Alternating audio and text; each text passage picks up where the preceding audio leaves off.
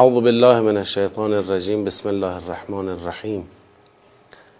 الحمد لله رب العالمین و صلی الله علی سیدنا و نبینا حبیب اله العالمین ابی القاسم المصطفى محمد، اللهم صل علی محمد و آل محمد و علی آله الطیبین الطاهرین و لعنت الله علی اعدائهم اجمعین من الان الی قیام یوم الدین. سلام عرض میکنم خدمت بزرگواران حاضر در جلسه و گرامیانی که از طریق پخش زنده همراهی میکنن با جلسه ما، و تبریک عرض میکنم ایام میلاد با سعادت حضرت فاطمه زهرا سلام الله علیها رو به محضر همه شما علاقمندان، محبان و پیروان اون بزرگوار انشاءالله که خدا این توفیق رو عطا بکنه بیش از گذشته شایستگی و آمادگی پیروی از آموزه های نورانی قرآن و اهل بیت علیهم السلام رو داشته باشیم به برکت صلوات بر محمد و آل محمد. اللهم صل علی محمد و آل محمد. خب ما بحثمون در سوره مبارکه فستاد انجام مرحله دو و سه تدبره، یعنی هم سیاق شناسی میکنیم و هم جمع‌بندی. اولا یک مطلبی رو نسبت به جلسه گذشته ما باید تکمیلی ذکر بکنیم و بعد از اون انشاءالله جمع‌بندی سیاق چهل و دوم رو داشته باشیم. در جلسه گذشته عرض کرده بودم که سیاق چهل و دوم از آیه دویست و پنجاه و چهار آغاز میشه و تا آیه دویست و شصت و سه ادامه داره. توضیح هم دادیم کاملا روی این بحث، روی این موضوع صحبت کردیم. گفتیم که آیه دویست و پنجاه و چهار ترغیب به انفاق هست، از آیه دویست و شصت و یک تا دویست و شصت و سه هم ادامه همون ترغیب به انفاق، یعنی یا ایها الذین آمنوا انفقوا که خدا اینجا فرمود انفقوا مما رزقناکم من قبل ان یأتی یوم لا بیع فیه ولا خلة ولا شفاعة والکافرون هم الظالمون. بعد در دامنه همین انفقوا خدا فرمود در آیه دویست و شصت و یک مثل الذين ينفقون اموالهم في سبيل الله كمثل حبة انبتت سبع سنابل الى آخر آیه دویست و شصت و سه که قول معروف و مغفره خیر من صدقه یتبعها اذى والله غنی حلیم. خب این وسط آیات دویست و پنجاه و پنج تا دویست و پنجاه و هفت که معروف به آیت الکرسی هست و همینطور آیات دویست و پنجاه و هشت، دویست و پنجاه و نه و دویست و شصت، اینا بحثش انفاق نبود. در واقع بین آیه دویست و پنجاه و چهار با آیات مربوط به انفاق در مثل الذین ینفقون اموالهم اینا واسطه شده بود، فاصله شده بود که ما در جلسه گذشته توضیح دادیم. اگر دقت بشه در دویست و پنجاه و چهار خدا فرمود من قبل ان یأتی یوم لا بیع فیه ولا خلة ولا شفاعة. بعد آیه دویست و پنجاه و پنج میخواد بگه چرا شفاعت مال غیر خدا نیست، من ذا الذی یشفع عنده الا باذنه. و با توجه به این که شفاعت مال غیر خدا نیست، هر کس بخواد به غیر خدا تمسکی بجوید برای او فایده نداره. تمسک فقط باید به خدا باشه، استمساک فقط باید به خدا باشه. اینو دویست و پنجاه و شش فرمود و دویست و پنجاه و هفت هم همون مطلب رو کامل کرد که ولایت مطلقاً متعلقه به خداست. کسانی که تحت ولایت طاغوت قرار بگیرن به ظلمت ها میرسن. یه پشتوانه دیگه هم لازم داشت، اونم احیاء بعد از مرگ بود. ببینید دویست و پنجاه و هشت و پنجاه و نه و دویست و شصت اینا همش همینه، قال انا احیی و امید، یا مثلا انا یحیی هذه الله بعد موتها، یا در دویست و شصت رب ارنی کیف تحیی الموتا. اینا همه مربوط به احیاء موتاست که مقوله احیاء موتا اثبات کننده قیامت است که اگر قیامت اثبات شد تازه اون وقت معنی میده که حالا در اون روز آیا شفاعتی داریم یا نداریم به غیر از خدا، و اگر داریم و نداریم به هر حال ثمرش در بحث انفاق چه خواهد بود. من اینا رو در جلسه قبل توضیح دادم، اتصال رو توضیح دادم، استطرادی بودن این آیات رو توضیح دادم، تکرار نمی کنم. اون چه تو این جلسه میخوام اضافه کنم به بحثمون اینه، ببینید تا آیه دویست و شصت و سه که آمدیم به عنوان یک سیاق، رسیدیم به دویست و شصت و چهار، میفرماید یا ایها الذین آمنوا لا تبطلوا صدقاتكم بالمن والاذى كالذی ينفق ماله رئاء الناس ولا یؤمن بالله والیوم الاخر. خب ببینید، از یک طرف ما با یا ایها الذین آمنو مواجهیم که یا ایها الذین آمنو اسلوبیه که تداعی میکنه شروع سیاق رو. از طرف دیگه بحث عوض نشده، آیه دویست و شصت و چهار میگه صدقاتتون را با منت و اذیت ابطال نکنید. آیه دویست و شصت و سه که آیه قبلیشه دقت بکنید، میگه قول معروف و مغفرت بهتر است از صدقه ای که دنبالش اذیت باشه. یعنی موضوع آیه دویست و شصت و سه صدقه است که دنبالش اذیت باشه، موضوع آیه دویست و شصت و چهار هم همچنان صدقه است که دنبالش اذیت باشه. یعنی بحث بحث انفاق و بحث ایذاء بعد از انفاق. درسته یا ایها الذین آمنو یک تشخصی داده به آیه دویست و شصت و چهار، اما در حد جدایی سیاق نیست، یعنی ما هنوز داخل یک سیاقیم، باید ادامه بدیم. دویست و شصت و پنج رو ببینید، و مثل الذین ينفقون اموالهم ابتغاء مرضات الله. خب تو همون آیه دویست و شصت و چهار، یعنی آیه قبلیش فرموده بود کالذی ينفق ماله رئاء الناس، یعنی انفاق ریایی. تو آیه دویست و شصت و پنج میگه که ينفقون اموالهم ابتغاء مرضات الله، یعنی انفاق خالصانه، تقابل انفاق خالصانه با انفاق ریایی. اصلا بحثم که بحث انفاقه، همچنان سیاق در دویست و شصت و پنج هم ادامه داره.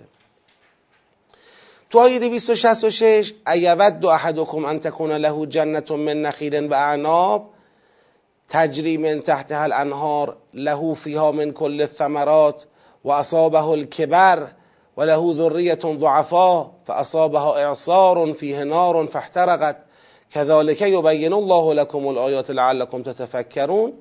در این آیه ایود دو میخواد در واقع یک مثالی، یک تمثیلی داشته باشه برای انفاق ریایی، که آقا یا انفاق ایذایی، حالا توضیح میدم تو متن، انفاق ایذایی مثل انفاق ریاییه و این هر دوتا مثل این میمونه که کسی یه باغی داشته باشه، همه چیزم در اون باغ داشته باشه، همه میوه‌ای هم داشته باشه، تازه تو اون وقتی که بیش از همیشه به این باغ احتیاج داره، یعنی در دوران بزرگسالیش و در دورانی که فرزندانی داره که احتیاج دارن به اموال او، تو این شرایط یه دفعه یه طوفانی بیاد و این باغ آتیش بگیره و از بین بره، چقدر انسان احساس خسارت و ضرر میکنه.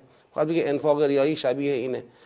این آیه دویست و شصت و شش تمثیلی است برای انفاقی که خالصانه نباشد، انفاقی که ریشه نداشته باشد، پایدار نباشد. حالا فعلا اونچه که الان میخوام عرض کنم اینه که بالاخره دویست و شصت و شش هم سیاق جدیدی نیست، یه تمثیلیه برای آیه قبلیش. بعد در ادامش یا ایها الذین آمنوا انفقوا من طیبات ما کسبتم و مما اخرجنا لكم من الارض ولا تیمموا الخبیث منه تنفقون ولستم بآخذیه الا ان تغمضوا فیه واعلموا ان الله غنی حمید.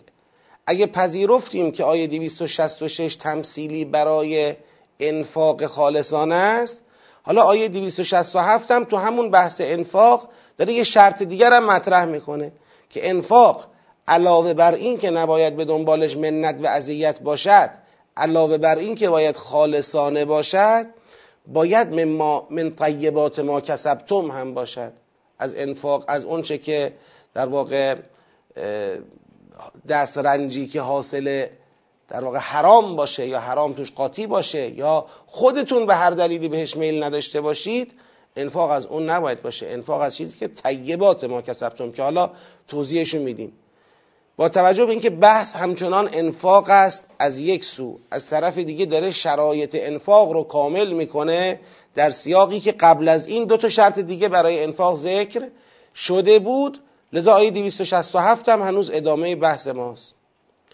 آیه دویست و شصت و هشت و دویست و شصت و نه: الشیطان یعدکم الفقر و یأمرکم بالفحشاء والله یعدکم مغفرة منه و فضلا والله واسع علیم یؤتی الحکمة من یشاء و من یؤتی الحکمة فقد اوتی خیرا کثیرا و ما یذکر الا اولو الالباب.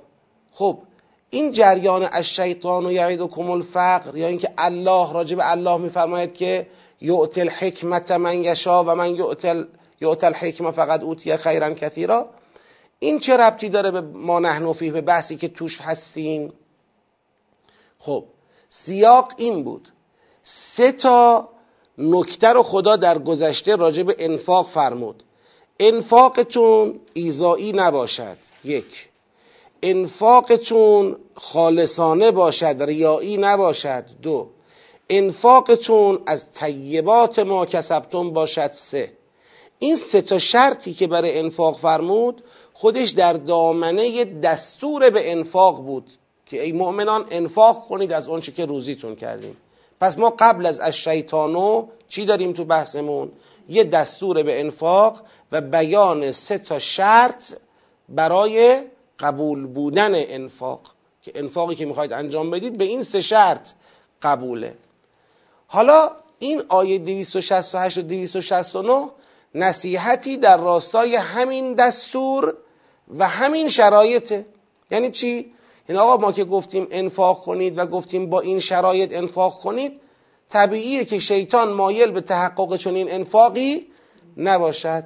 هم نخواد انفاق کنید با وعده دادن شما به فقر که اگر انفاق بکنی فقیر میشی، بدبخت میشی، یا نه بخواد شما رو امر به فحشا کند، یعنی وادارتون کند که انفاق بکنید ولی ایذا هم بکنید، وادارتون بکند که انفاق بکنید ولی مثلا ریایی انفاق بکنید، وادارتون کند به این که انفاق بکنید انفاق من طیبات ما کسبتم نکنید، از آلوده ها انفاق بکنید، این اینطوری بخواد عمل شما را خراب بکنه.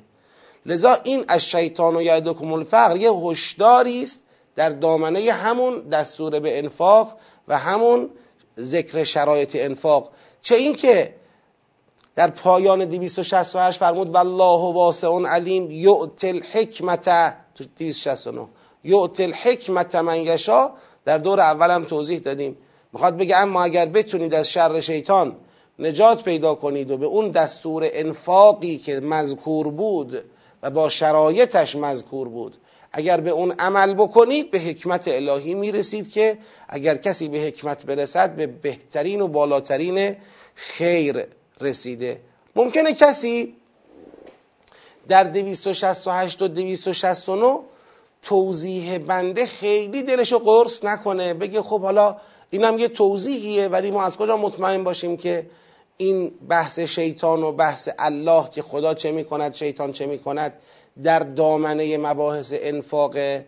میگم نگاه کنید شاهدش آیه دویست و هفتاده: و ما انفقتم من نفقة او نذرتم من نذر فإن الله یعلمه و ما للظالمین من انصار ان تبدوا الصدقات فنعم ما هی و ان تخفوها و تؤتوها الفقراء فهو خیر لكم و یکفر عنكم من سیئاتكم والله بما تعملون خبیر. یعنی در این دو تا آیه که الان میبینید دویست و هفتاد دویست و هفتاد و یک هم همچنان بحث انفاق چی داره؟ ادامه داره. تا قبل از این دستور به انفاق رو داده بود، سه تا شرط برای اون دستور بیان کرده بود و ما را نسبت به توطئه شیطان درباره اصل انفاق و شرایطش آگاه کرده بود، ما را نسبت به ثمره انفاق، اون کاری که خدا با منفقین انجام میدهد آگاه کرده بود. حالا میخواد بگه چی؟ تو این نقطه میخواد بگه آقا این که ما میگوییم انفاق خالصانه منافاتی با آشکار بودن صدقات ندارد. اولا خدا که انفاق را میدونه، همه موارد انفاق را، اما اینکه خدا میدوند و ما اینا نمیخوایم بگیم که ابداع یعنی آشکار کردن صدقه چی داره؟ اشکال داره. اصطلاحاً ما به این میگیم دفع دخل مقدر.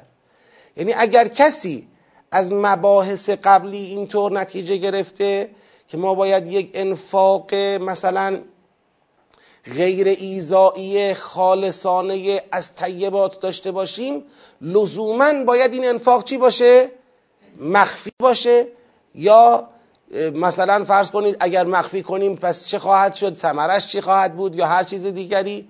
تو این فضا خدا میفرماید اولا هر انفاق و نذری رو خدا میدونه، دونستن او کافیه. این اولا اینو بدونید، اصل در انفاق این نیست که مردم بفهمن، فهمیدن مردم هیچ چیزی رو در واقع برای شما عوض نمیکنه، مهم خداست که میدونه و یار یاور شما خواهد بود.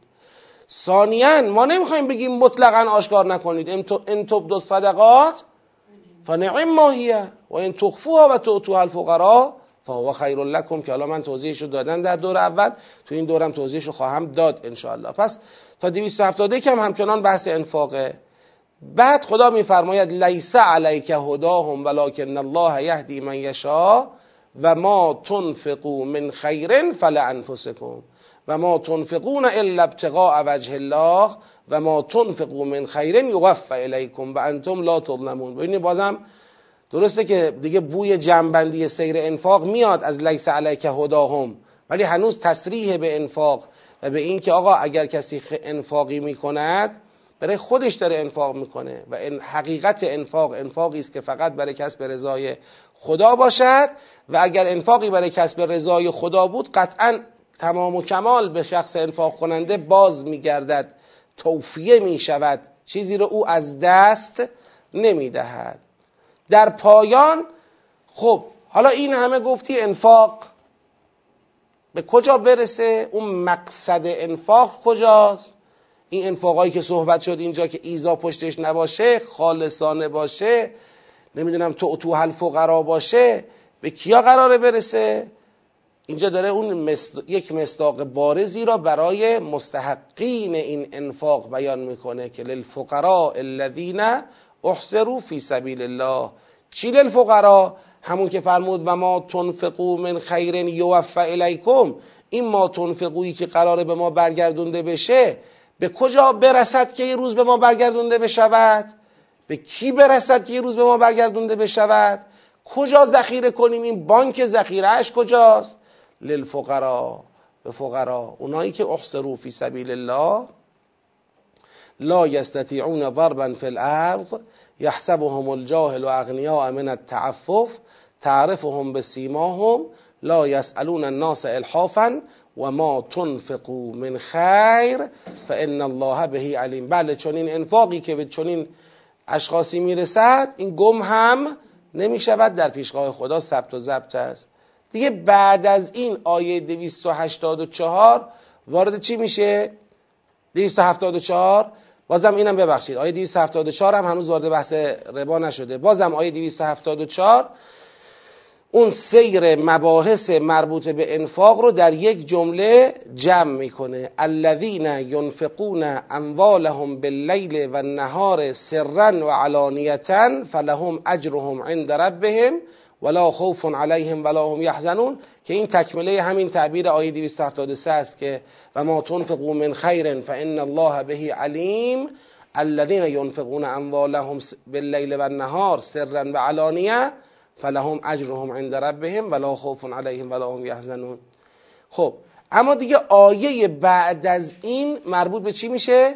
سرآغاز بحث رباست که الذین یأکلون الربا لا یقومون الا کما الا کالذی، درسته؟ یا کما کما یقوم الذی یتخبطه الشیطان من المس. دیگه بحث ربا از اونجا شروع میشه و شروع سیاق جدیده. فعلا الان خود بحث انفاق که انفاق بکنید، شرایط انفاق چی هست، آیا انفاق وقتی با شرایطش انجام میشه حتما باید مخفیانه باشد یا نه میتونه آشکار هم باشد و امثال اینها؟ اینا دیگه تمام شده.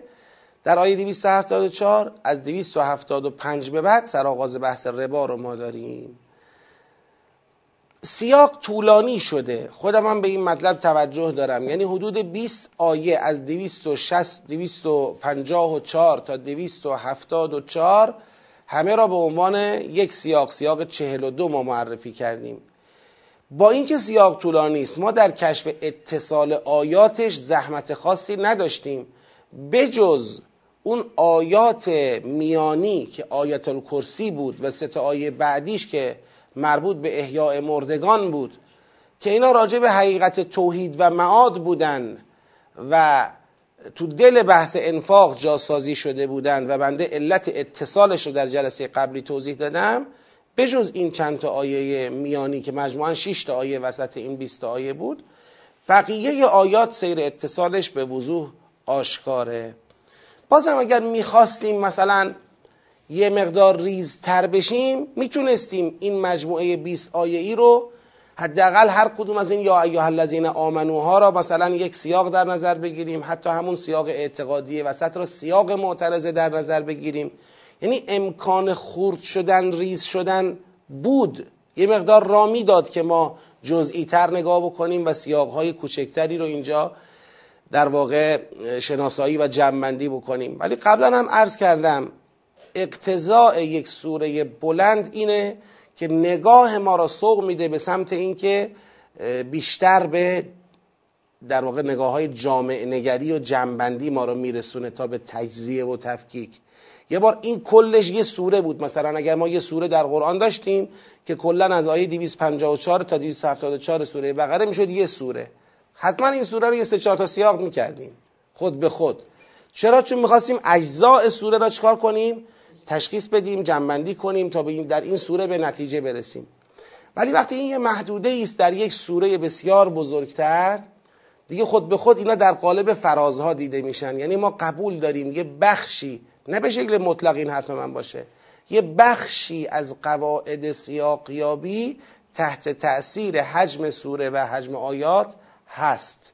اینم یه امر حالا تا یه وقتایش ناخودآگاه، یه جاهایی هم آدم توجه هم پیدا میکنه، ولی باز ترجیح میده به این که یه مقدار وسیع‌تر نگاه بکنه. خب اما شروع کنیم به خوندن آیات و جمع‌بندی اونا، ببینیم امروز توفیق پیدا میکنیم این سیاق رو تمام بکنیم. ای کسانی که ایمان آوردید، از اون چه روزیتون کردیم انفاق کنید قبل اینکه روزی برسد، در اون روز بیع خرید و فروشی نباشد، خله رفاقت و صمیمیتی نباشد، شفاعت هم و خلاصه پادرمیانی هم نباشد و کافران همون ظالمان باشند. یعنی اگر انفاق نکردید کافر خواهید بود و کافران همون ظالمانی هستند که در چنین روزی خلاصه کارشون زاره، نه بیع به کارشون میاد، نه رفاقت هاشون به کارشون میاد و نه شفاعت در واقع به غیر اذن الله، شفاعت غیر معزونی به کارشون میاد. اگه عمل نکنن این دستور رو ختم میشه به کافران، مثل سوره حدید که همونجا هم فرمود یا آیا فرمود آمنو بالله و رسوله و انفقوا. اما وقتی اومد در پایان اون سیاق تقسیم کنه آدمها رو در دامنه آمنو و انفقوا، تقسیم کرد به دو گروه، مؤمنان و منافقان. بعد منافقان رو با کافران یکاسه کرد، فالیوم لا یؤخذ منکم فدیه ولا من الذین کفروا. یعنی حقیقت کسی که انفاق در راه خدا را در دستور کار خودش قرار نده، حقیقت اینه که او به شهر ایمان نمیرسه. این رو قرآن بارها به بیانهای مختلف فرموده، در سوره های متعدد فرموده. و نگاه کنید از جمله مثلا در سوره مبارکه بلد، فلقت حمل عقبه فما ادراک مل عقبه فک رقبه او اطعام فی یوم ذی مسقبه یتیما ذا مقربه او مسکینا ذا متربه ثم کان من الذین آمنوا. تا از اون گردنه رد نشده باشد، گردنه ای که نجات بندگان گرفتار است، گردنه ای که اطعام گرسنگان است در روز گرسنگیشون، اطعام برای یتیم یا اطعام برای مسکین یتیمی از نزدیکان یا مسکینی به خاک افتاده، کسی که از این گردنه عبور نکرده باشد اصلا مؤمن نیست، ادعای ایمان داره. قرآن بارها انفاق را به عنوان آزمون تشخیص حقیقت ایمان انسانها مطرح کرده در سوره های مختلف. اینم به بیان خلاصه همونو داره میگه. این آیه شریفه میفرماید انفاق کنید از اون چه روزیتون کردیم قبل اینکه اون روزی بیاد که دیگه اونجا نمیشه با خرید و فروش کار را انداخت، نه با رفاقت و صمیمیت میشه کار را انداخت، نه با شفاعت غیر معزون میشه کار را انداخت. اگر شما انفاق نکرده باشید اون روز کافرید، والکافرون هم الظالمون. این هشدار در پایان این آیه میخواد بگه آقا این دستوری که داریم میدیم سرنوشت ایمانتون به این دستور بنده، عمل نکنید کافرید و کافران ظالمانند، همون کسانی هستند که در اون روز کاری نمیتونن انجام بدن و گرفتار میمونن. خب دستور به انفاق در اینجا با تمام اهمیت بالایی که داره در یک بیان خلاصه ذکر شد. بلا فاصله فرمون میچرخه تو این قسمت من قبل ان یأتی یوم لا بیع فیه ولا خلة ولا شفاعه، میخواد در بر این محور صحبت کنه. الله، خب خدایا فرمودی که روزی خواهد رسید که اون روز نه بیع هست، نه خلة، نه شفاعه. میخوای بگی در حقیقت کار فقط دست کیه؟ دست خداست. چرا اینطوریه؟ پشتوانه اعتقادی فلسفه این مطلب چیه که اون روز کار فقط دست توی، از دست هیچ کی کار بر نمیاد؟ الله لا اله الا هو. خب الله کسی است که جز او اله معبودی نیست. الحی القیوم، زنده مطلق اوست، برپادارنده مطلق اوست. لا تأخذه سنة ولا نوم، حیات برپادارنده ای دارد، حی قیومی است که نه خوابی او را میگیرد، نه چرتی او را میگیرد، نه خوابی. یعنی این که حالا بگیم یه وقتایی هم چرت میزنه میخوابه باید دیگران امور رو اداره بکنن، برای یه چند دقیقه مثلا دیگران امور رو اداره بکنن، خدا استراحت بکنه، این شکلی هم که نیست. مالک مطلق هم که هست، لهو ما فی السماوات و ما فی الارض، همه چی هم که مال اوست، معبودی به غیر خودش نیست، سرچشمه حیات خودشه، برپادارنده خودشه، چرت که نمیزنه، خواب که او را نمیگیره، مالک مطلق ما فی السماوات و ما فی الارض هم که هست. خب دیگه کی هست اونی که بخواد نزد او شفاعت بکنه؟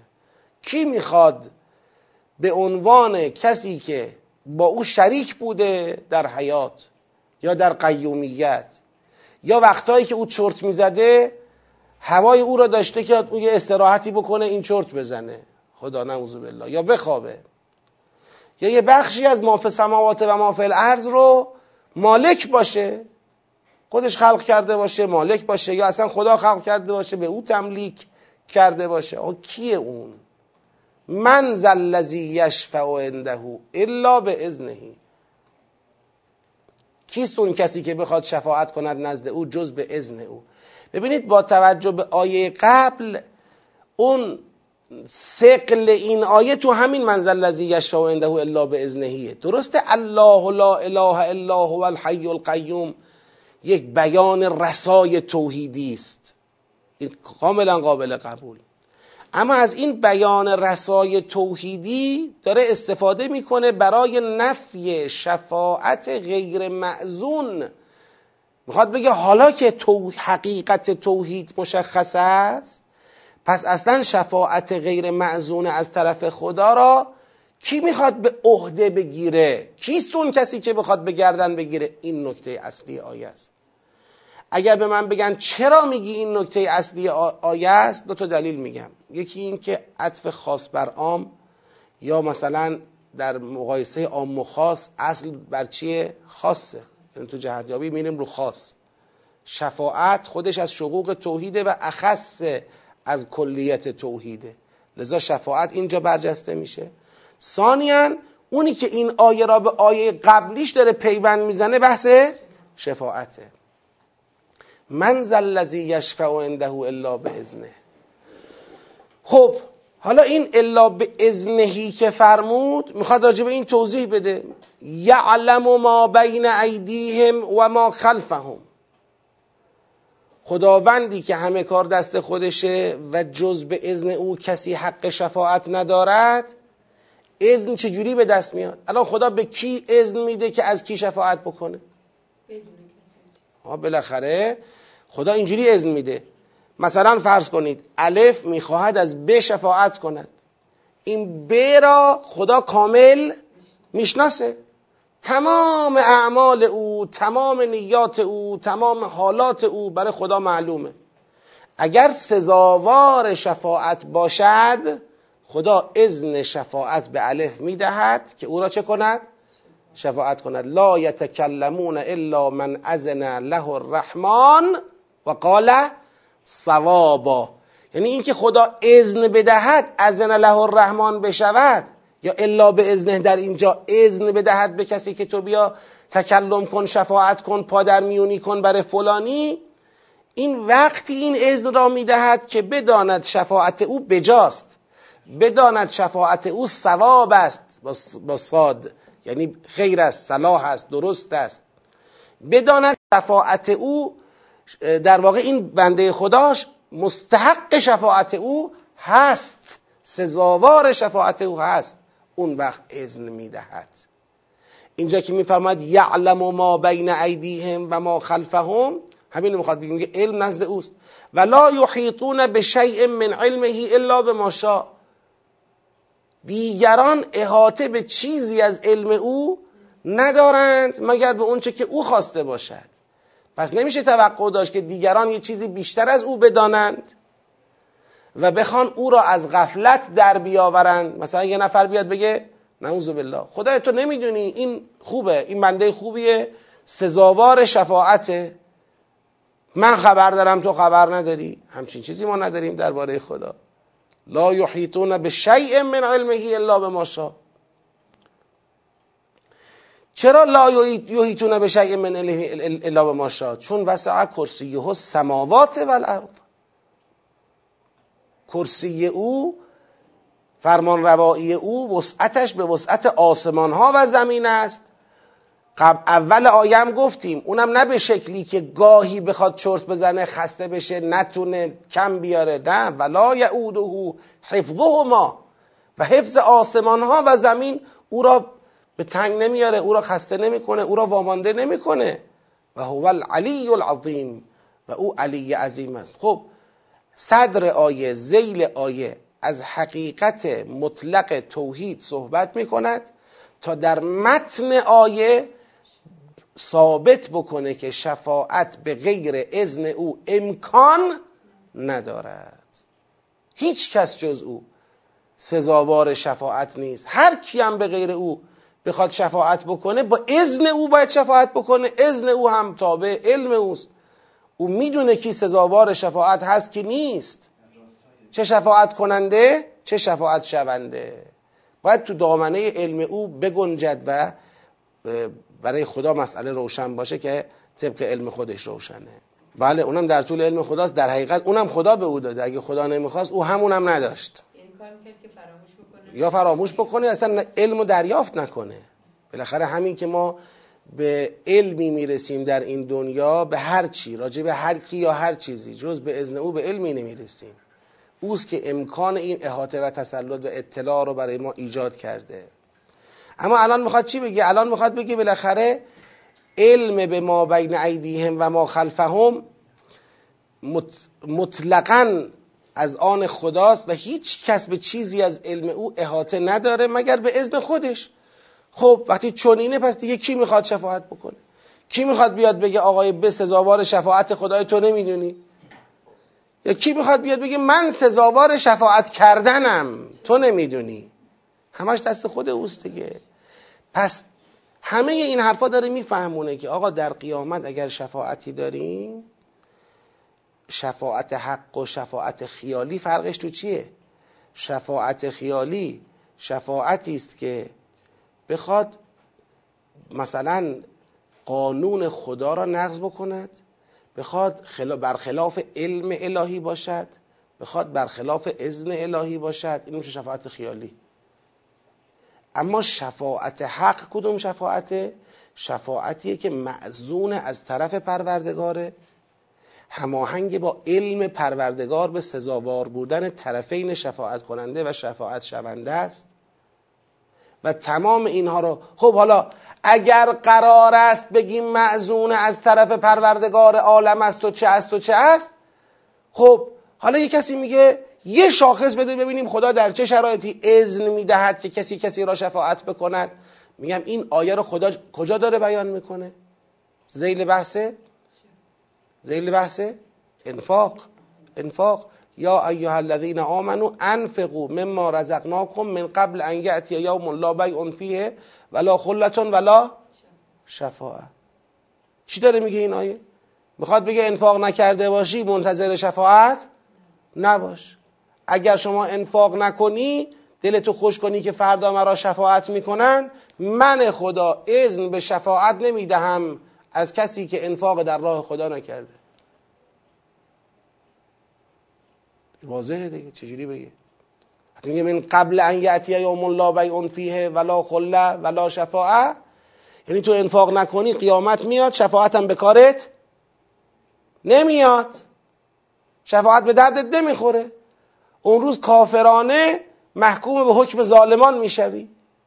در این سیاق انفاق در واقع میشه شرط این که خدا اذن بدهد برای شفاعت کردن کسی، شفاعت شدن کسی، و این که کسی انفاق کرد یا نکرد سزاوار شفاعت شد یا نشد برای خدا معلومه.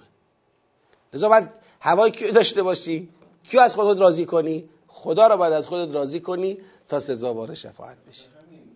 خب لا اکراه فی الدین قد تبین الرشد من الغی فمن یکفر بالطاغوت و یؤمن بالله فقد استمسک بالعروة الوثقی لا انفصام لها والله سمیع علیم. لطفاً خوب دقت کنید.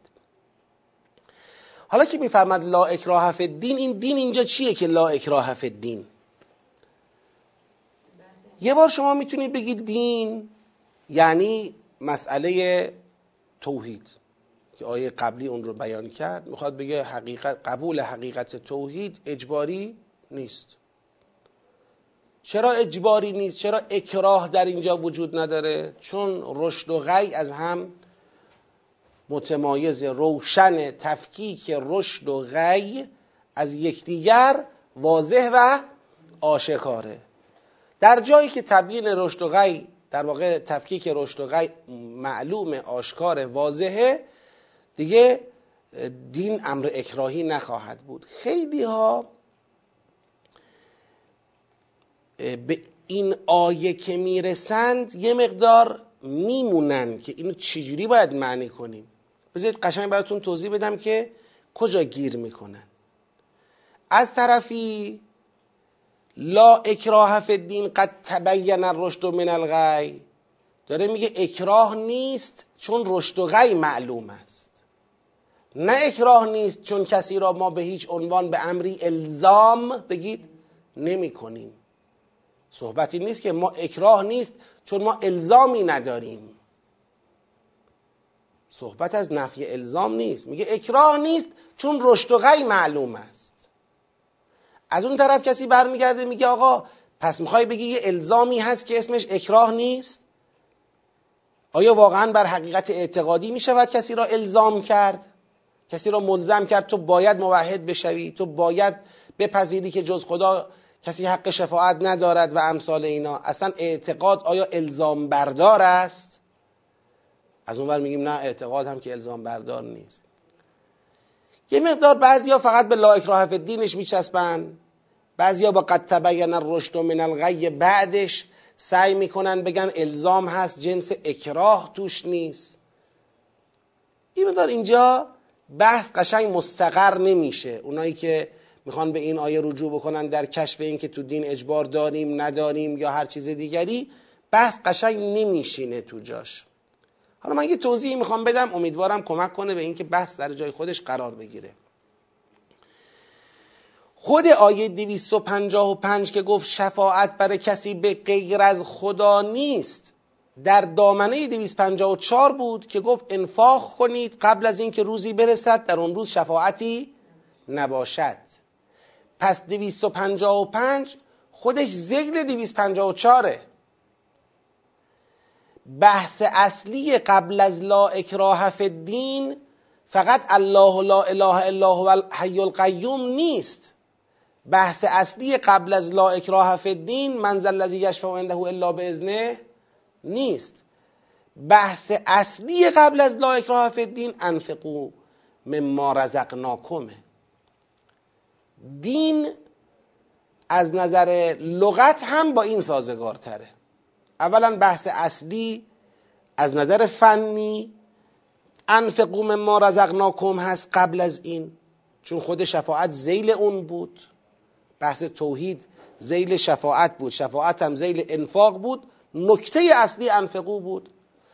ثانیا لغت دین، یا باید بگیم دین جامع اعتقاد و روش است، یا باید بگیم که از بین اعتقاد و روش دین با کدوم مناسب تر است؟ با روش. دین روشه، دین به عمل مربوط میشه. ما یه اعتقاد داریم، یه دین تابع اون اعتقاد داریم، روش عمل و سبک زندگی تابع اون اعتقاد داریم. اینجا که میفرماد لا اکراه فی الدین، مقصود ای بسا اینه ما که میگیم انفاق کنید قبل از اینکه چنین روزی برسد، که اگر انفاق نکردید و چنین روزی رسید کافر خواهید بود، ظالم خواهید بود، شفاعت هم به کارتون نخواهد آمد. این که ما داریم شما را با این بیان به سمت انفاق سوق میدهیم و این بیان یک بیان نیست که میخواد بگه یک راه برای نجات وجود داره و اون تحقق و قبول انفاقه، آیا این کار اکراه در دین محسوب میشه؟ ما یا داریم شما را به یه چیزی اکراه میکنیم. شما توحید را قبول کردید، آیا داریم به انفاق شما را اکراه میکنیم، وادار میکنیم؟ این اسمش اکراهه. خدا میخواد بگه این اکراه نیست. در جایی که رشد و غی از هم تفکیک شده است و معلومه و واضحه، دیگه به این الزام درون دینی اکراه گفته نمی شود. این دیگه اکراه نیست که. اکراه وادار کردن کسی است به کاری، به چیزی که برای او حقیقتش روشن نباشه، تکلیفش در اون مسئله روشن نباشه. ما میخوایم او را به رغم فقدان آگاهی، به رغم فقدان حکمت و فلسفه و نمیدونم حقیقت یک امری، به یک کاری وادار بکنیم. یا حتی اینا میتونم بگم به رغم فقدان آگاهی از این که خدا دستور داده. یه مثال بزنم براتون. میگه من مسلمان بشوم یا نشوم؟ میگه که بله، فکرتو بکن راجب توحید، راجب معاد، راجب نبوت، راجب قرآن، ببین مسلمان میشه یا مسلمان نمیشه. خیلی خوب. طرف فکراشو جمع میکنه، تصمیم میگیره مسلمان بشه. حالا مسلمان شده، میگه خب مسلمان شدی، نماز واجبه، روزه واجبه، خمس واجبه، حجاب واجبه، عفاف واجبه، فلان چیز حرامه. یه سری الزاماتی برای او تو دل دین چی میشه؟ تعریف میشه.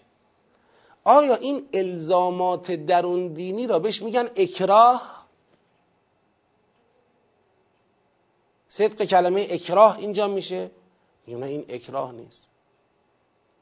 اکراه وقتیه که کسی را دارن به یه امری وادار میکنن که راجب اون امر هیچ پشتوانه اعتقادی، هیچ باور نداشته باشه. شما اسلام را پذیرفتی، اسلام را پذیرفتی، اسلام میگه انفاق کن، باید انفاق کنی دیگه. اسلام میگه حجاب داشته باش، باید حجاب داشته باشی دیگه. میگه نماز بخون، باید نماز بخونی دیگه. اینجاها که دیگه نمیگیم اکراه. ما این آیه رو یه همچین جایگاهی میبینیم. لا اکراه فی الدین. اگر داریم میگوییم انفاق کنید، این از باب اکراه در دین نیست، چون قد تبین الرشد من الغی.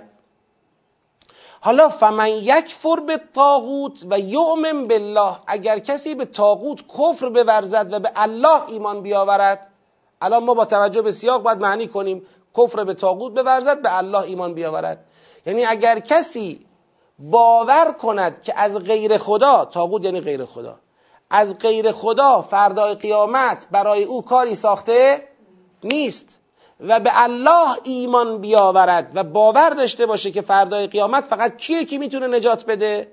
فقط اللهی که میتونه نجات بده. این فقط استمسک بالعروة الوثقی، این به عروه وثقی، این به اون دستگیره محکم تمسک جسته، این خودشو تونسته ببنده به یک دستگیره‌ای، به یک تناب آویخته‌ای که او را بالا بکشند و نجاتش بدن. خب حالا شما توی این سیاق بگید اگه کسی باور کرد که فردا فقط کارا دست خداست و شفاعت غیر معزونی وجود ندارد، الان توی این سیاق باید چیکار کنه؟ باید انفاق بکنه. لذا اینجا اکراه آیه انفاق، به این انفاق، به این دستور به انفاق گفته می شود اکراه. نه خیلی، این اکراه نیست. آقا خمس واجب کرده، اکراه نیست. زکات واجب کرده، اکراه نیست. منو موظف کرده به همسایه رسیدگی کنم، به یتیم و فقیر و مسکین و غیره رسیدگی کنم، این اکراه نیست. برای تو روشن شده که تنها کسی که ازش کار برمیاد خداست و او برای تو روشن کرده که تنها راه نجات انفاقه، پس تو باید با کمال میل بپذیری این دستور رو و اینو از باب اجبار و اکراه در واقع ناخوشایندی برای یک مسلمان نباید تلقی بکنی، این شکلی نیست. فمن یکفر بالطاغوت و یؤمن بالله فقد استمسک بالعروة الوثقی لا انفصام لها، که انفصام و گسستی برای این عروه وثقی، برای این دستگیره محکم وجود نداره. والله سمیع علیم. حالا دقت کنید چون من بحثم اینجا کامل میشه. الله ولی الذین آمنوا یخرجهم من الظلمات الی النور. حالا ما آمدیم چیکار کردیم؟ ما آمدیم استمساک بالعروة الوثقی کردیم، به الله ایمان آوردیم و به طاغوت. الله ولی الذین آمنوا یخرجهم من الظلمات الی النور. حالا دقت بکنید چی داره میگه اینجا. سیر چی بود؟ انفاق کنید، چون فردای قیامت شفاعتی وجود ندارد جز به اذن خدا. خدام به شرط انفاق نجات میده.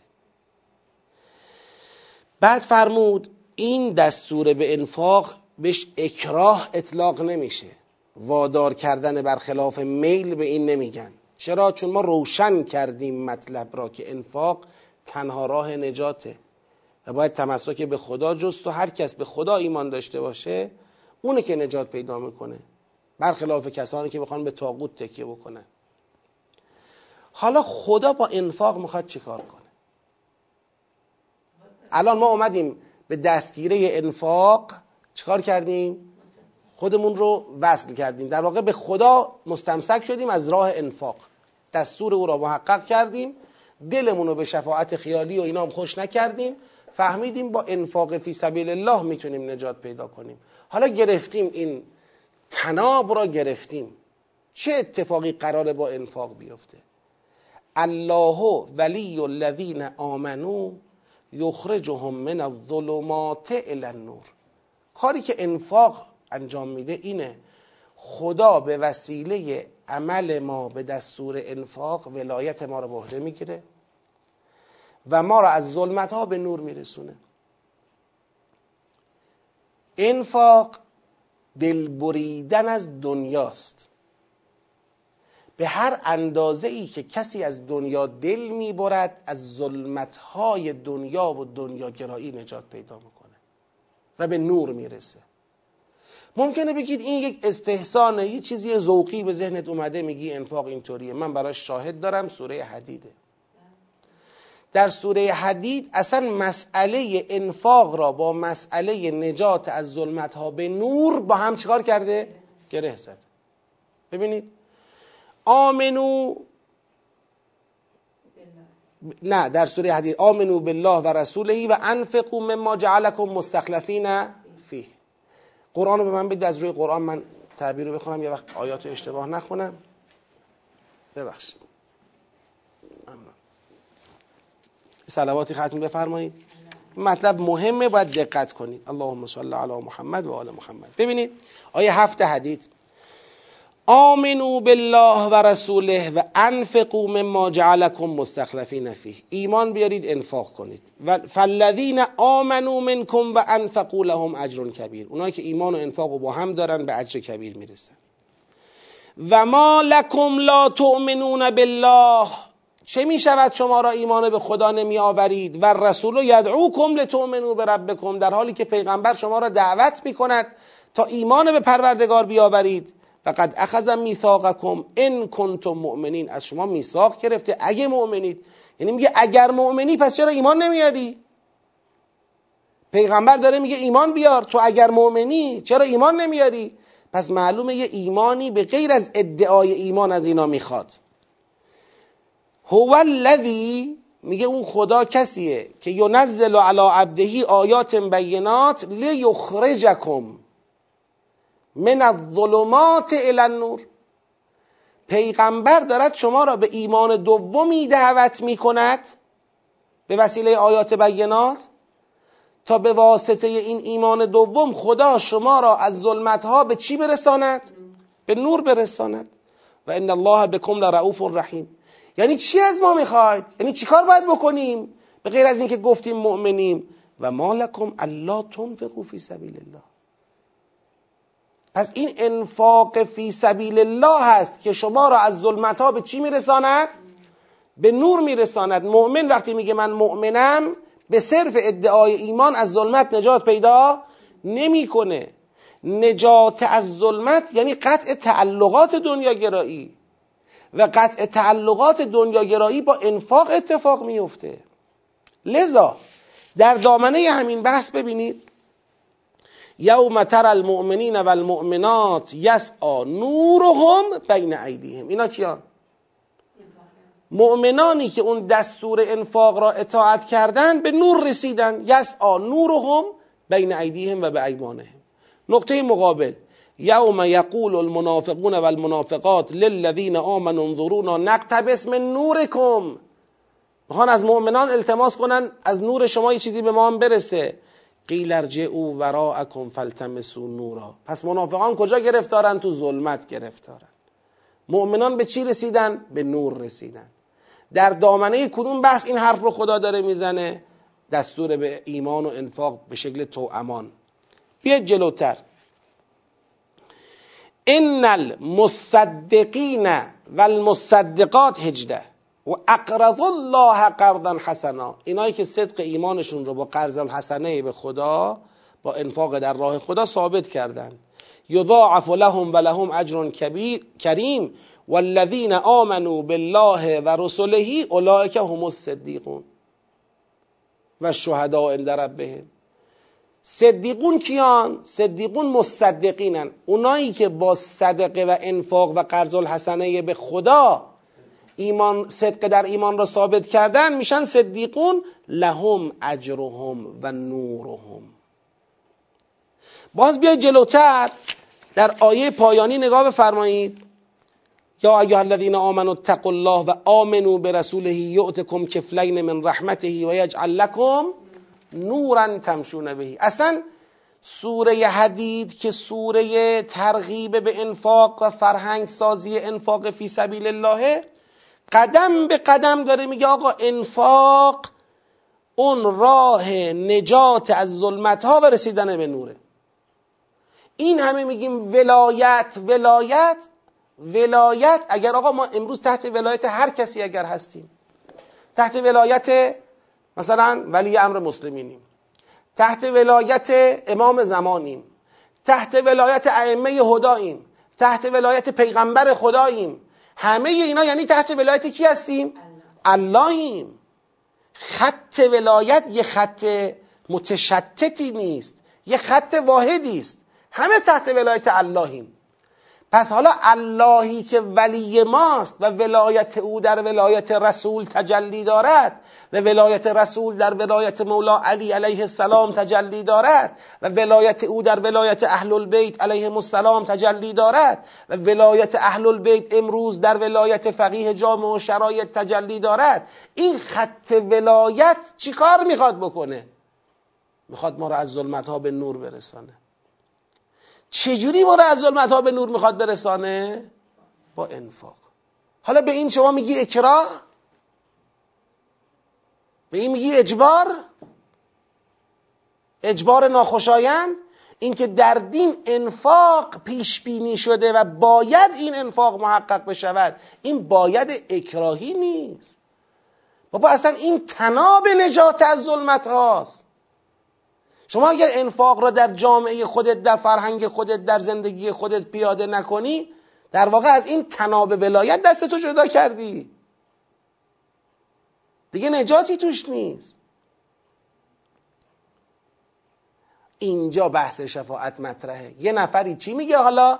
میگه من این تناب به هم پیوسته محکم ولایت را نمیگیرم به وسیله انفاق فی سبیل الله، تحت ولایت الله خودم را قرار نمیدهم با انفاق فی سبیل الله، یه تناب ساختگی ولایت برای خودم درست میکنم.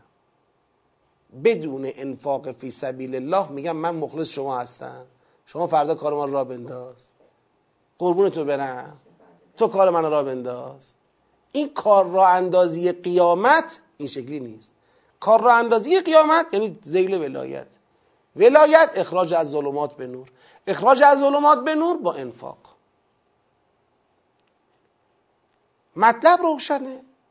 لا اکراه فی الدین، قد تبین الرشد من الغی فمن یکفر بالطاغوت و یؤمن بالله فقد استمسک بالعروة الوثقی لا انفصام لها والله سمیع علیم. الله ولی الذین آمنوا یخرجهم من الظلمات الی النور والذین کفروا اولیاؤهم الطاغوت. کافران، چرا میگه کافران؟ الذین آمنوا الذین کفروا، اینجا میشن کیا؟ طبق همون که کجا؟ ول کافرون هم الظالمون، تو اول همون آیه فرمود، آخر همون آیه اول این سیاق. اولیاؤهم الطاغوت یخرجونهم من النور الی الظلمات اولئک اصحاب النار هم فیها خالدون. یک گروه به نور، یک گروه به نار میرسند.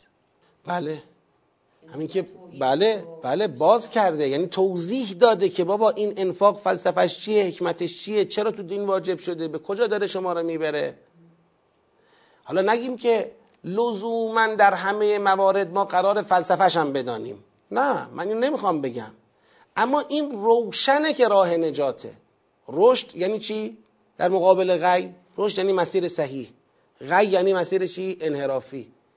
این که رشد است، این روشن شده دیگه، ابهامی توش نیست. خدا دستور داده، توضیحات لازم رو داده، فوایدش رو گفته، زرا... مضرات ترکش رو گفته. بعد اینم مصدق کرده به الله لا اله الا هو. بله دیگه، فرمان روای مطلق در این حرف. بله بله. خب پس یه بار من جمع‌بندی کنم چی شد.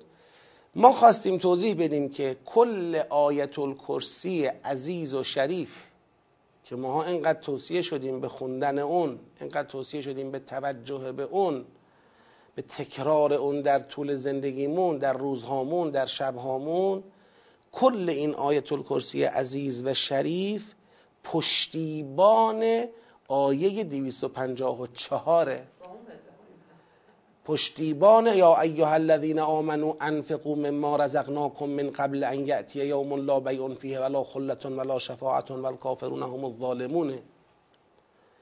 این پشتیبانی رو باید در نظر داشته باشیم. یعنی آیت الکرسی آمده که بگه به وسیله انفاق خود را تحت ولایت مطلق الله قرار بدهید تا از ظلمتها به نور برسید و از شفاعت حق در قیامت برخوردار باشید، و الا اگر انفاق را ترک بکنید در واقع دستتون را از دامان ولایت جدا کرده اید و توهماتی که برای خودتون به هر اسمی درست کرده باشید، اون توهمات طاغوت فردای قیامت نجات دهنده نیست، کار فقط دست اوست. او هم میگه راه فقط همینه، از این راه نمیشه در رفت، میانبر نداره، راه در رو نداره، مسیر انحرافی نداره. راه این، اگه کسی جز خدا تو این عالم مالکه، اگر کسی جز خدا تو این عالم مسلطه، اگر کسی گاهی اوقات در وقایع مواقع چرت و خواب خدا کار رو دست میگیره، خب یه چیزی بگید ببینیم ما بدونیم. اگر اما توحید رو فهمیدید و الله داره برای شما روشن میکنه، من اینجوری نجات میدم، من این شکلی نجات میدم، دیگه این بغلش حرفی دیگه باقی نمیمونه. حالا حداقل به نگاه تدبری، من نمیخوام راجع به مستحبات دینی الان یه حرف خاصی بزنم اینجا، اما به نگاه تدبری میگم بله آیه دویست و پنجاه و چهار باید با آیت الکرسی با هم دیده بشه، باید با هم دیده بشه، باید با هم خونده بشه. باید این پشتوانه بودن این آیات، البته نه اینکه بدون این خونده بشه معنایی نداره، بدون این خونده میشه خیلی معنا داره سر جای خودش، مثل آیات اول تا ششم سوره حدید که بلندترین آیات توحیدی قرآنه، عظیمترین آیات توحیدی قرآنه، اما در سوره حدید پشتوانه بحث انفاق قرار گرفته. اینجا هم همینطوره، آیت الکرسی و دعای بعدش دو تا آیه بسیار، سه تا آیه بسیار با عظمتند، خوندنشون هم بسیار ثواب داره، بسیار ارزش داره، بسیار معرفت بخشه، ولی وقتی در دامنه بحث انفاق دیده بشه تازه خودشو نشون میده که چی میخواد بگه. آیا فقط داره یه ذهنیت به ما میده یا میخواد تکلیف ما را معلوم بکنه؟ ما خواستیم عرض بکنیم که آیه دویست و پنجاه و پنج ثابت میکنه شفاعت فقط دست خداست، آیه دویست و پنجاه و شش ثابت میکنه که وقتی میگیم انفاق کنید و تنها راه نجات انفاق است، این اسمش اکراه نیست. وقتی میگیم انفاق کنید، انفاق نکنید، شفاعت گیرتون نمیاد، به این اکراه نمیگن، چرا که رشد و غی از هم تفکیکش واضحه. اگر شما به طاغوت پیرو به این دستورات، به طاغوت کفر ببرزید و ایمان به خدا بیارید و عملا دستور خدا را مبنی بر انفاق و اینکه تنها راه نجات انفاق است بپذیرید، شما به عروه وثقی تمسک جستید و دیگه نجات پیدا میکنید. خدا همین جوری ولایت شما را قبول میکند، الله ولی الذین آمنو، شما را از ظلمت ها به نور میرساند. و کافران که اولیاء اونها طاغوت است، اونهایی که میخوان به دستگیره های دیگری تمسک بجویند به غیر از اون روش و راهی که خدا مشخص کرده، اونها هم هر روز از نور به سمت ظلمت ها میرن، هر روز دنیاگراییشون بیشتر میشه، هر روز تعلقات مادیشون بیشتر میشه. اولئک اصحاب النار هم فیها خالدون. حالا میمونه چی این وسط؟ میمونه این که خب اصلا یه مقدار مثل اینکه خدا هم عقبگرد میکنه همراه با ذهن ما، یعنی یه مقدار میاد کجا؟ به عقبه ها میاد، عقبگرد نه، به عقبه ها میاد. ما یه وقت اینجا کار به اینجا که میرسه، گویا این نفس که خدا در سوره مبارکه قاف میفرماید که ما انسان رو خودمون خلق کردیم و نعلم و ما توسوس بهی نفسه، که اونجا مصداق توسوس بهی نفسه چیه؟ اینکه نفس آدم بخ... آدم میخواد بگه اصلا کی گفته قیامت، کی گفته حیات پس از مرگی؟ یعنی فقط مثل این که این نفسه که اینجا تو کنج قرار گرفته، اصطلاحاً آچمز شده، میبینه که فقط یک راه، اونم تن دادن به انفاق و ولایت الله با قبول دستور انفاق تحقق پیدا میکند و غیره. اینجاست که این نفسه گویا میخواد به ذهنش خطور کنه که اصلا کی گفته قیامتی خواهد بود، مرگ و قیامتی بعد، حیات پس از مرگی خواهد بود، که الان من به خاطر اون حیات پس از مرگ و اینکه اون فردای قیامت شفاعت نیست بخوام امروز چیکار کنم؟ تن به چی بدم؟ انفاق فی سبیل الله بدم. اینجاست که خدا سه تا آیه میاره تا بگه احیاء پس از مرگ در حوزه قدرت من چیزی نیست، برای من زنده کردن مردگان کاری نیست و من این کار رو انجام میدم. این آیات رو دقت کنید. الم تر الی الذی حاج ابراهیم فی ربه ان آتاه الله الملک اذ قال ابراهیم ربی الذی یحیی و یمیت قال انا احیی و امیت. توجه نکردی به اون کسی که با ابراهیم محاجه کرد چرا به خودش اجازه داد که با ابراهیم درباره پروردگارش محاجه کند؟ ان آتاه الله الملک، خدا یه ملکی به او داده بود، یه سلطنت و نفوذی به او داده بود، فکر میکرد کسیه، فکر میکرد کارا دست خودشه. با ابراهیم علیه السلام درباره پروردگارش محاجه کرد. ابراهیم علیه السلام گفت ربی الذی یحیی و یمیت، رب من اونیه که زنده میکند و میمیراند. قال انا احیی و امیت، گفت نه خیر، من خودم هم که زنده میکنم و میمیرانم. قال ابراهیم، ابراهیم گفت فان الله یاتی بالشمس من المشرق فأت بها من المغرب، خدا کسیه که خورشید را از مشرق هر روز در میاره بیرون، تو از مغرب یه بار بیار بیرون ببینیم، تو که میگی کارا دست منه. بالاخره اگر تو داری خورشید رو از شرق میاری بیرون، حالا امروز دفعه از غرب بیار بیرون ببینیم، که ثابت کنه برای او و در واقع توجه بده به او که بابا تو خودت هم میدونی گردش روزگار دست تو نیست، چرخش خورشید و ماه دست تو نیست، سیر زمین و خورشید و ماه و آسمان و افلاک دست تو نیست. این چه ادعای گزافی است که تو میکنی، فکر میکنی ملک در دست تو، همه کار تو انجام میدی. فبهت الذی کفر، اون فرد کافر مبهوت شد. والله لا یهدی القوم الظالمین. اینجا میخواد بگه با توجه به اینکه ملک مطلقاً در دست خداست، دیگران هر سهمی که در ملک دارند به اندازه ایست که خدا به اونها ملک داده باشد، و نتیجه این که ملک در دست خداست مطلقاً اینه که احیا و اماته مطلقاً در دست خداست. لهو ملک السماوات والارض، سوره حدید، لهو ملک السماوات والارض یحیی و یمیت و هو علی کل شیء قدیر. اصلا یکی از ثمرات درک حقیقت ملک السماوات والارض مال خداست، درک این حقیقت است که حیات و ممات دست کیه؟ دست خداست. حیات و ممات انسان دست کسی است که خورشید را در عالم به گردش در می آورد. حیات و ممات انسان دست کسی است که زمین را در مدار خود به حرکت وامی دارد. حیات و ممات انسان دست کسی است که ماه را از پی خورشید میبرد. حیات و ممات انسان دست کسی است که تمام جزئیات و کلیات عالم تحت احاطه اوست. کی به جز خود او بر امور عالم احاطه داره؟ شاهد همین خورشید. لذا باید محاجه هسته ابراهیم با این بند، با این فرد مدعی، یه محاجه بسیار محکمیه که فبهت الذی کفر. فکر نکنیم یه حرف مثلا ساده ای زد، ثابت کرد به او که کار این نیست، ثابت کرد به او که بس حیات و ممات هم دستتون نیست. این یک. او کالذی مر علی قریه و هی خاویه علی عروشها، از کنار یه روستایی گذشت که این روستا ویران شده بود. قال انا یحیی هذه الله بعد موتها، گفت چطور ممکنه خداوند این روستا رو که همه مردمانش مردند، و چطور ممکنه خداوند یخواد یه روزی با زنده کردن این مردمان این قریه را احیا کرده باشد؟ یحیی هذه، هذه اون قریه است، اما حیات قریه به حیات چیه؟ انسان‌های داخلشه. بعد موتها فاماته الله مئة عام، خدا همونجا گفت حالا فعلا نه، من شما بمیر صد سال. صد سال خدا گذاشت اون بمیره. ثم بعثه، بعد صد سال محبوسش کرد، بلندش کرد. حالا کم لبثته، چقدر گذشته از زمانی که تو اینجا بودی؟ قال لبثت یوما او بعض یوم، یه روز یه نصف روز، بیشتر نیست. قال بل لبثت مئة عام، خدا فرمود صد ساله که اینجایی تو. فانظر الی طعامک و شرابک لم یتسنه، نگاه کن طعام و شرابت تکون نخورده، ما نگهش داشتیم.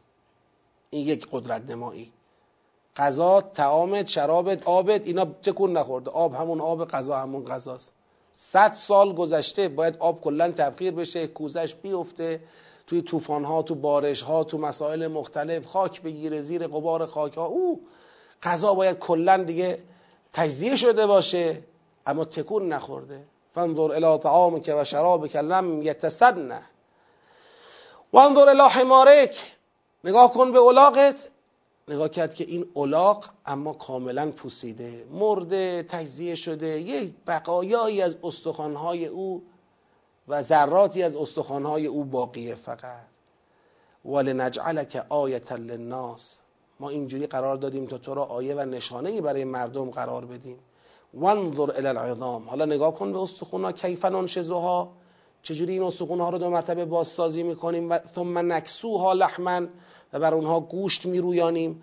فلما تبین له قال اعلم ان الله علی کل شیء قدیر. وقتی براش روشن شد که چگونه خدا مردگان را زندگی زنده می‌کند، گفت دانستم که خدا بر همه چیز قدرت دارد. و اذ قال ابراهیم، و جریان ابراهیم علیه السلام خطاب به پروردگار، رب ارنی کیف تحیی الموتی، خدای نشون من بده ببینم چطور مرده ها را زنده میکنی. قال اولم تؤمن، گفت ابراهیم ایمان نداری؟ قال بلا ولکن لیطمئن قلبی، ایمان دارم میخوام به اطمینان قلبی برسم. قال فخذ اربعة من الطير فصرهن الیک ثم اجعل علی کل جبل منهن جزءا، چهار تا پرنده رو بگیر، اون چهار تا پرنده رو خلاصه ذبح کن، با هم دیگه مخلوطشون کن، بالای هر کوهی یه جزئی از این مخلوط چهار پرنده را قرار بده. ثم ادعهن، بعد اونها را بخوان، اون پرنده ها را بخوان، پرنده هایی که حضرت ابراهیم گرفته بود جلدشون کرده بود، سرهن الیک اینه، جلدشون کرده بود، بعد ذبحشون کرده بود، بعد با هم مخلوطشون کرده بود، بعد گذاشته بود بالای این چهار تا کوه، بعد به دستور خدا صداشون زد. مثلا فرض کنید اون پرنده اول را صدا زد، دوم، سوم، چهارم را، یأتینک سعیا، همه اومدن سراغ خودش، همه اومدن سراغ ابراهیم علیه السلام. و اعلم ان الله عزیز حکیم، و بدان که خدا عزیز حکیم است. خب سه تا حکایت ذکر کرد که ثابت کند احیاء پس از مرگ در حوزه قدرت خدا می گنجد و جایی برای شک در این مسئله نیست. ممکنه یه نفر اینجا یه حرفی بزنه، بگه آیا آقا این آیات امکان حیات پس از مرگ را بحث کرد و خواست بگه که حیات پس از مرگ ممکنه و خدا قدرت بر حیات پس از مرگ را دارد. یکیش با جریان مهاجه ابراهیم علیه السلام مطرح شد، یکیش با جریان اون صد سال مردن و بعد از صد سال زنده شدن و دیدن اون الاغ به اون وضعیت، یکیش هم با جریان این چهار تا پرنده که حضرت ابراهیم علیه السلام به دستور خدا اونها رو ذبح کرد و تکه تکه کرد و رو چهار تا کوه گذاشت و دعوتشون کرد و برگشتن. خب اینا امکان رو بحث میکنه اما ضرورت را که ثابت نمیکنه.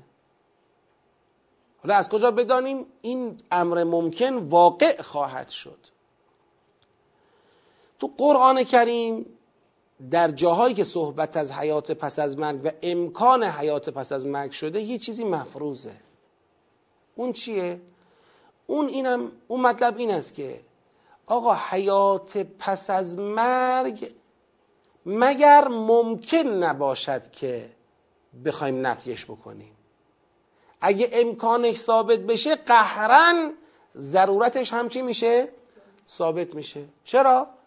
به خاطر اینکه همه ی آدما میدونن که آ این زندگی بنا باشه با مرگ پایان پیدا بکنه و هیچی به هیچی، همه میدونن که این خلاف حکمت است، این خلاف اولیات توحیده که یه خدای عالم حکیم بالاخره کار درستی که هر کار انجام میده رو حساب انجام میده بخواد یه دنیایی رو خلق کرده باشه، آدمایی تو این دنیا با سبک‌های مختلف زندگی کنن، با طرز فکرهای مختلف زندگی کنن و بمیرن و هیچی به هیچی. یعنی ضرورت حیات پس از مرگ در فطرت همه ما هست. اونی که ما تو شک میکنیم چیه؟ امکانه که حالا اصلا ممکنه. لذا وقتی امکانش ثابت شد خود به خود دیگه ما در اصل تحققش برای ما جای شک و شبهه باقی نمیمونه. مگه میشه حیات پس از مرگ را خدا بتواند و نکند،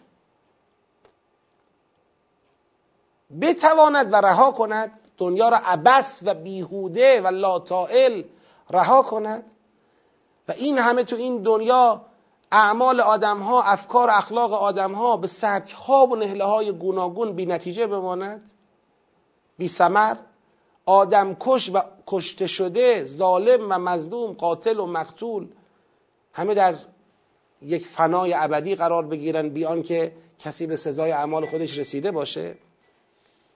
خیلی خوب، این بحث‌های اعتقادی در آیه دویست و شصت تمامه. یعنی ما تا آیه دویست و شصت اومدیم، از آیه دویست و پنجاه و پنج تا دویست و شصت با آیت الکرسی و با بحث احیاء مردگان، پشتوانه‌های امر به انفاق که در آیه دویست و پنجاه و چهار فرموده بود ثابت شد. یا ایها الذین آمنوا انفقوا مما رزقناکم من قبل ان یأتی یوم لا بیع فیه ولا خلة ولا شفاعة والکافرون هم الظالمون. حالا مثل الذین ينفقون اموالهم فی سبیل الله کمثل حبة انبتت سبع سنابل. بله، دو تا بحثه. بله، یکی بحث شفاعته که تو آیت الکرسی رو اون مانور داده شده، یکی اصل حیات پس از مرگه که اگر اونو ما قبول نداشته باشیم، حالا شف... بحث شفاعت پایه‌ای نداره، یعنی یه مقدار عقبه دورتریه. بله دیگه، همون یوم است. بله بله, بله. خب، مثل الذین ينفقون اموالهم فی سبیل الله کمثل حبة انبتت سبع سنابل فی کل سنبلة مئة حبة والله یضاعف لمن یشاء والله واسع علیم. در دور اول هم توضیح دادیم، میفرماید مثل کسانی که اموالشون رو در راه خدا انفاق میکنند مانند مثل حبه دانه است که انبتت برویاند سبع سنابل، هفت سنبل را. یه دانه گندم بکاری، ازش یه ساقه‌ای بیاد بیرون که این ساقه هفت تا سنبله بده. فی کل سنبلتن مئة حبه، تو هر سنبلی صد دانه باشه، یعنی عملا یک دانه بشه چند دانه؟ هفتصد دانه. که حالا اینکه یک دانه بشود هفتصد دانه، این میخواد به بابرکت ترین حالت کاشت یک دانه چکار کنه؟ اشاره کنه. و الا نمیخواد بگه انفاق فقط هفتصد برابر است، تو هفتصد متوقف میشه دیگه، هشتصد نمیشه، نهصد نمیشه، هزار نمیشه، ده هزار نمیشه. میخواد بگه به با برکت ترین شکل ممکنی توسعه پیدا میکنه. یک دانه را اگر شما بکاری بشه هفتصد دانه، ببین چقدر برکت کرده. از یک گندم هفتصد تا گندم بیرون بیاد، ببین چقدر برکت کرده. شما کدوم تجارتی میخوای بکنی که مال و تجاره شما هفتصد برابر بشه؟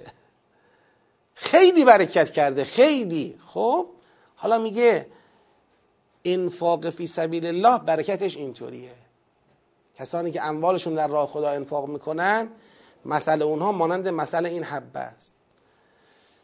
والله یضاعف لمن یشاء، خدا برای هر کی بخواد بیشترش هم میکنه. تو همین دنیا نه، لزوما بحث این دنیا نیست. یضاعف، اون چه که وعده قطعی خدا در بیشتر کردن انفاقه، اون مربوط به آخرته. تو این دنیا به حکمت او بستگی داره و مصلحت بنده. یه وقت مصلحت و حکمت بر این اقتضا میکند که تو همین دنیا هم جیبش پر بشه، یه وقت ممکنه اقتضا کند که نه، تو این دنیا نباشه، براش اجر او در آخرت به او داده بشه. اونی که تصریحاً قرآن ازش صحبت میکنه و تضمینی راجبش حرف میزنه کجاست؟ یوم، آخرته. که اجر کریم در روزی که تر المؤمنین و المؤمنات چنین و چنان. و اصلا دنیا ظرفی نیست، یعنی تو دنیا خدا کل دنیا را هم بخواد به یه نفری بده که در راه او انفاق کرده، کل دنیا متاع قلیله. دنیایی که ازش شما میمیری و چشم میبندی و میری، همش هم که مال تو باشه هیچی نیست، چیزی نیست. لذا تضمین مضاعف شدن انفاق مال آخرته. خب دقت کنید اینجا یه مطلبی رو در دور اول گفتیم، حالا یادآوری کنیم. نمی‌فرماید مثل انفاق یا مثل مال انفاق شده مانند مثل حبه هست. یه بار اینکه بگه مثل ما ينفق فی سبیل الله یا مثل ما ينفق ينفقون في سبيل الله، مثل ما ينفقونه في سبيل الله كمثل حبة.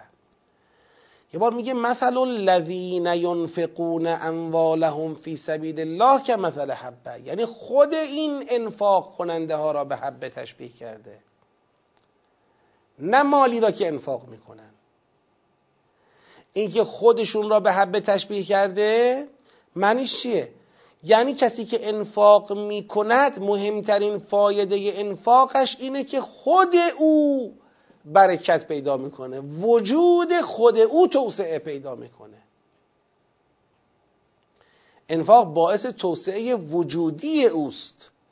یک دانه چطور تا هفتصد دانه میتونه پیش بره؟ یک آدم میتونه به اندازه دو آدم، به اندازه ده آدم، به اندازه صد آدم، به اندازه هزار آدم، به اندازه یک میلیون آدم، به اندازه یک میلیارد آدم میتونه سعه وجودی پیدا بکنه، ارزش وجودی پیدا بکنه. اون چه که تو این آیه بیشتر مد نظره اینه، یعنی اگر ما نخوایم آیه را توجیه کنیم ظاهرش اینو میگه. مگه بخوایم توجیه کنیم بگیم مثل ما ینفقون، نه مثل الذین ینفقون. و این خودش خیلی بشارت بالاتریه. تو همین سیاق خواهیم رسید به اون نقطه‌ای که خدا می‌فرماید اگر انفاق در راه خدا کرده باشید به حکمت می‌رسید.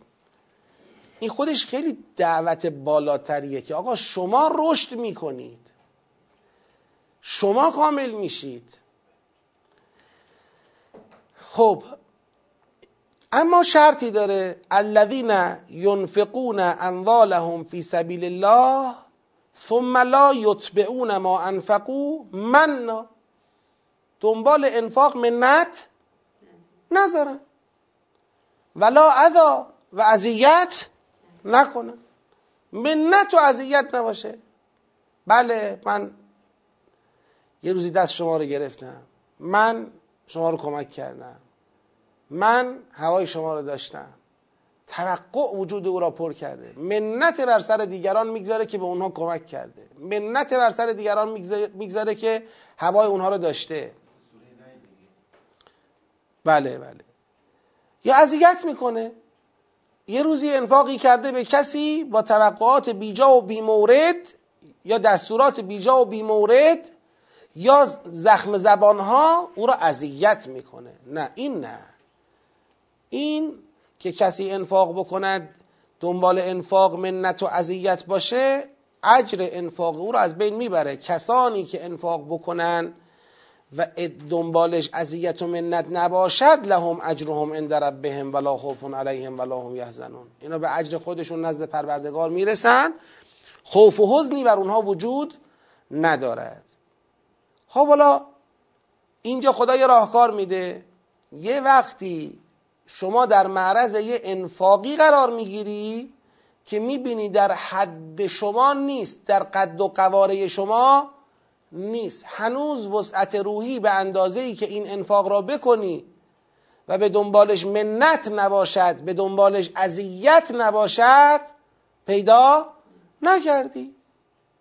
حالا یه کسی اومده میگه ببخشید مثلا من نیاز دارم، اگه میشه ماشینتو بده به من، فرض کنید. این آقا من بخوام الان ماشینم رو انفاق کنم، اصلا این تو وجود من هنوز ما به ازا نداره، من ماشین میدم اصلا خودم میمونم گرفتار میشم، یا اصلا نمیمونم، از این همچین انفاق گنده یا چه حسابی فلان. یه بار میاد قبول میکنه، میگه باشه حالا این ماشین مال تو. بعد فردا پشیمونی میاد دیگه، منت و اذیت میاد دنبالش. ها خوبه، خوب سواری میده، راحتی، اذیت نمیشی، هی داره طعنه میزنه، هی داره اذیت میکنه. یه یه روز میره در خونه طرف، خب تو ظرفیتشو نداشتی برای این انفاق، راه دیگه هم وجود داشت. اون چی بود؟ قول معروف و مغفره. تو به نیکی صحبت کن به اون طرفی که از تو تقاضای انفاق کرده، بگو حالا من شرایط کنونیم ایجاب نمی کنه، انشالله خدا وسعت بیشتری بده، انشالله شرایط فراهم بشه، الان امکانش نیست. به قول معروف با او صحبت کن، او هم مغفرت کنه، او هم ندیده بگیره، نه این فلانی کسی بود که من ازش کمک خواستم، فلانجا گیر بودم، گفتم ده میلیون به حسابم بریز، نریخ مثلا. بیست میلیون به حسابم بزن، نزد. اونم مغفرت کنه، اونم اینجوری نکنه.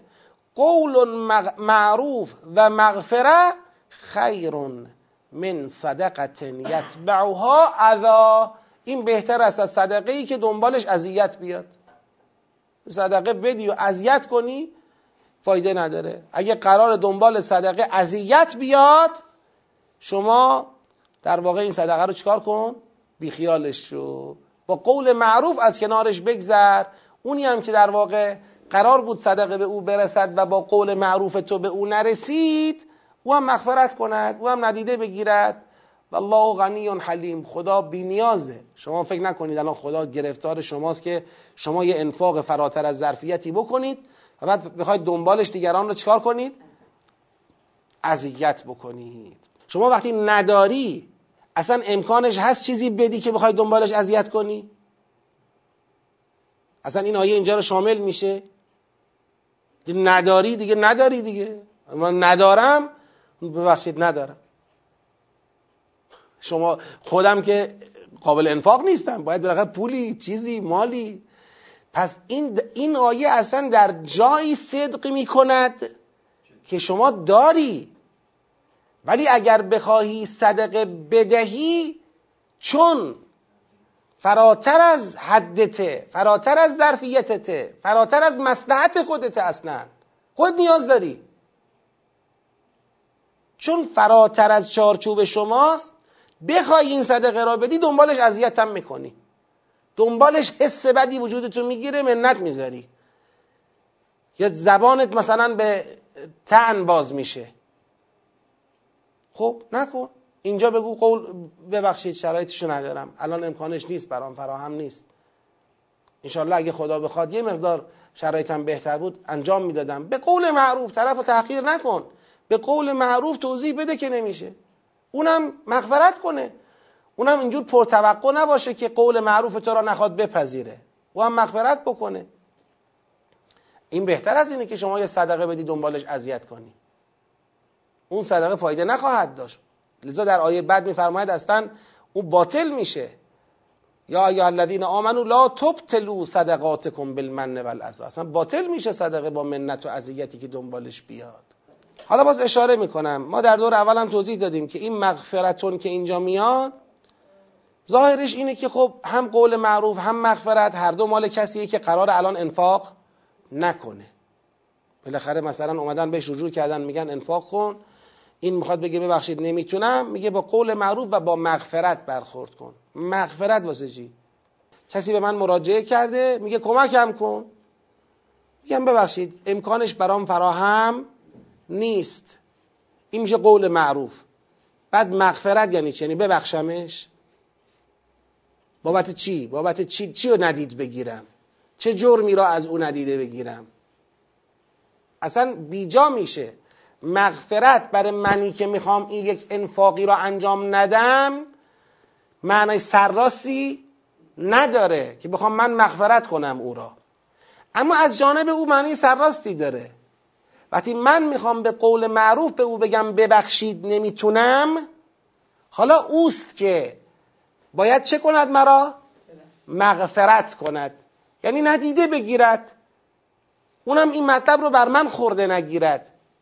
پس مغفرت برای طرف مقابل سرراسته، برای منی که میخوام انفاق رو انجام ندهم اما سرراست نیست معناش. خب ممکنه کسی بگه این کافی نیست.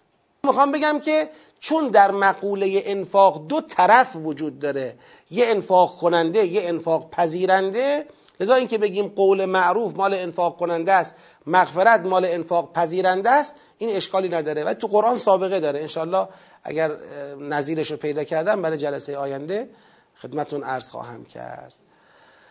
خب حالا بحث ما فعلا تا آیه دویست و شصت و سه رسید، انشالله ادامه مبحث در جلسه آینده خواهد بود. خواهشم اینه کسانی که دارن این جلسات رو همراهی میکنن با مطالعه و مباحثه، لطفاً رو اون چه که در آیات اعتقادی، اون چند آیه اعتقادی، شش تا آیه اعتقادی وسط، آیت الکرسی و آیات احیاء مردگان بعد از اون، لطفاً رو اینا مباحثی رو که گفته شد مرور و مباحثه بکنن به طور جدی، که این جا بیفته، چون من احساس میکنم این قسمت از مطلب جا افتادنش یه مقدار تأمل و تمرکز بیشتری میخواد. از خدای بزرگ عاجزانه مسئلت میکنیم همه ما را با قرآن زنده بدارد، با قرآن کریم بمیراند و با قرآن کریم و اهل بیت عصمت و طهارت علیهم السلام محشور فرماید به برکت صلوات بر محمد و آل محمد.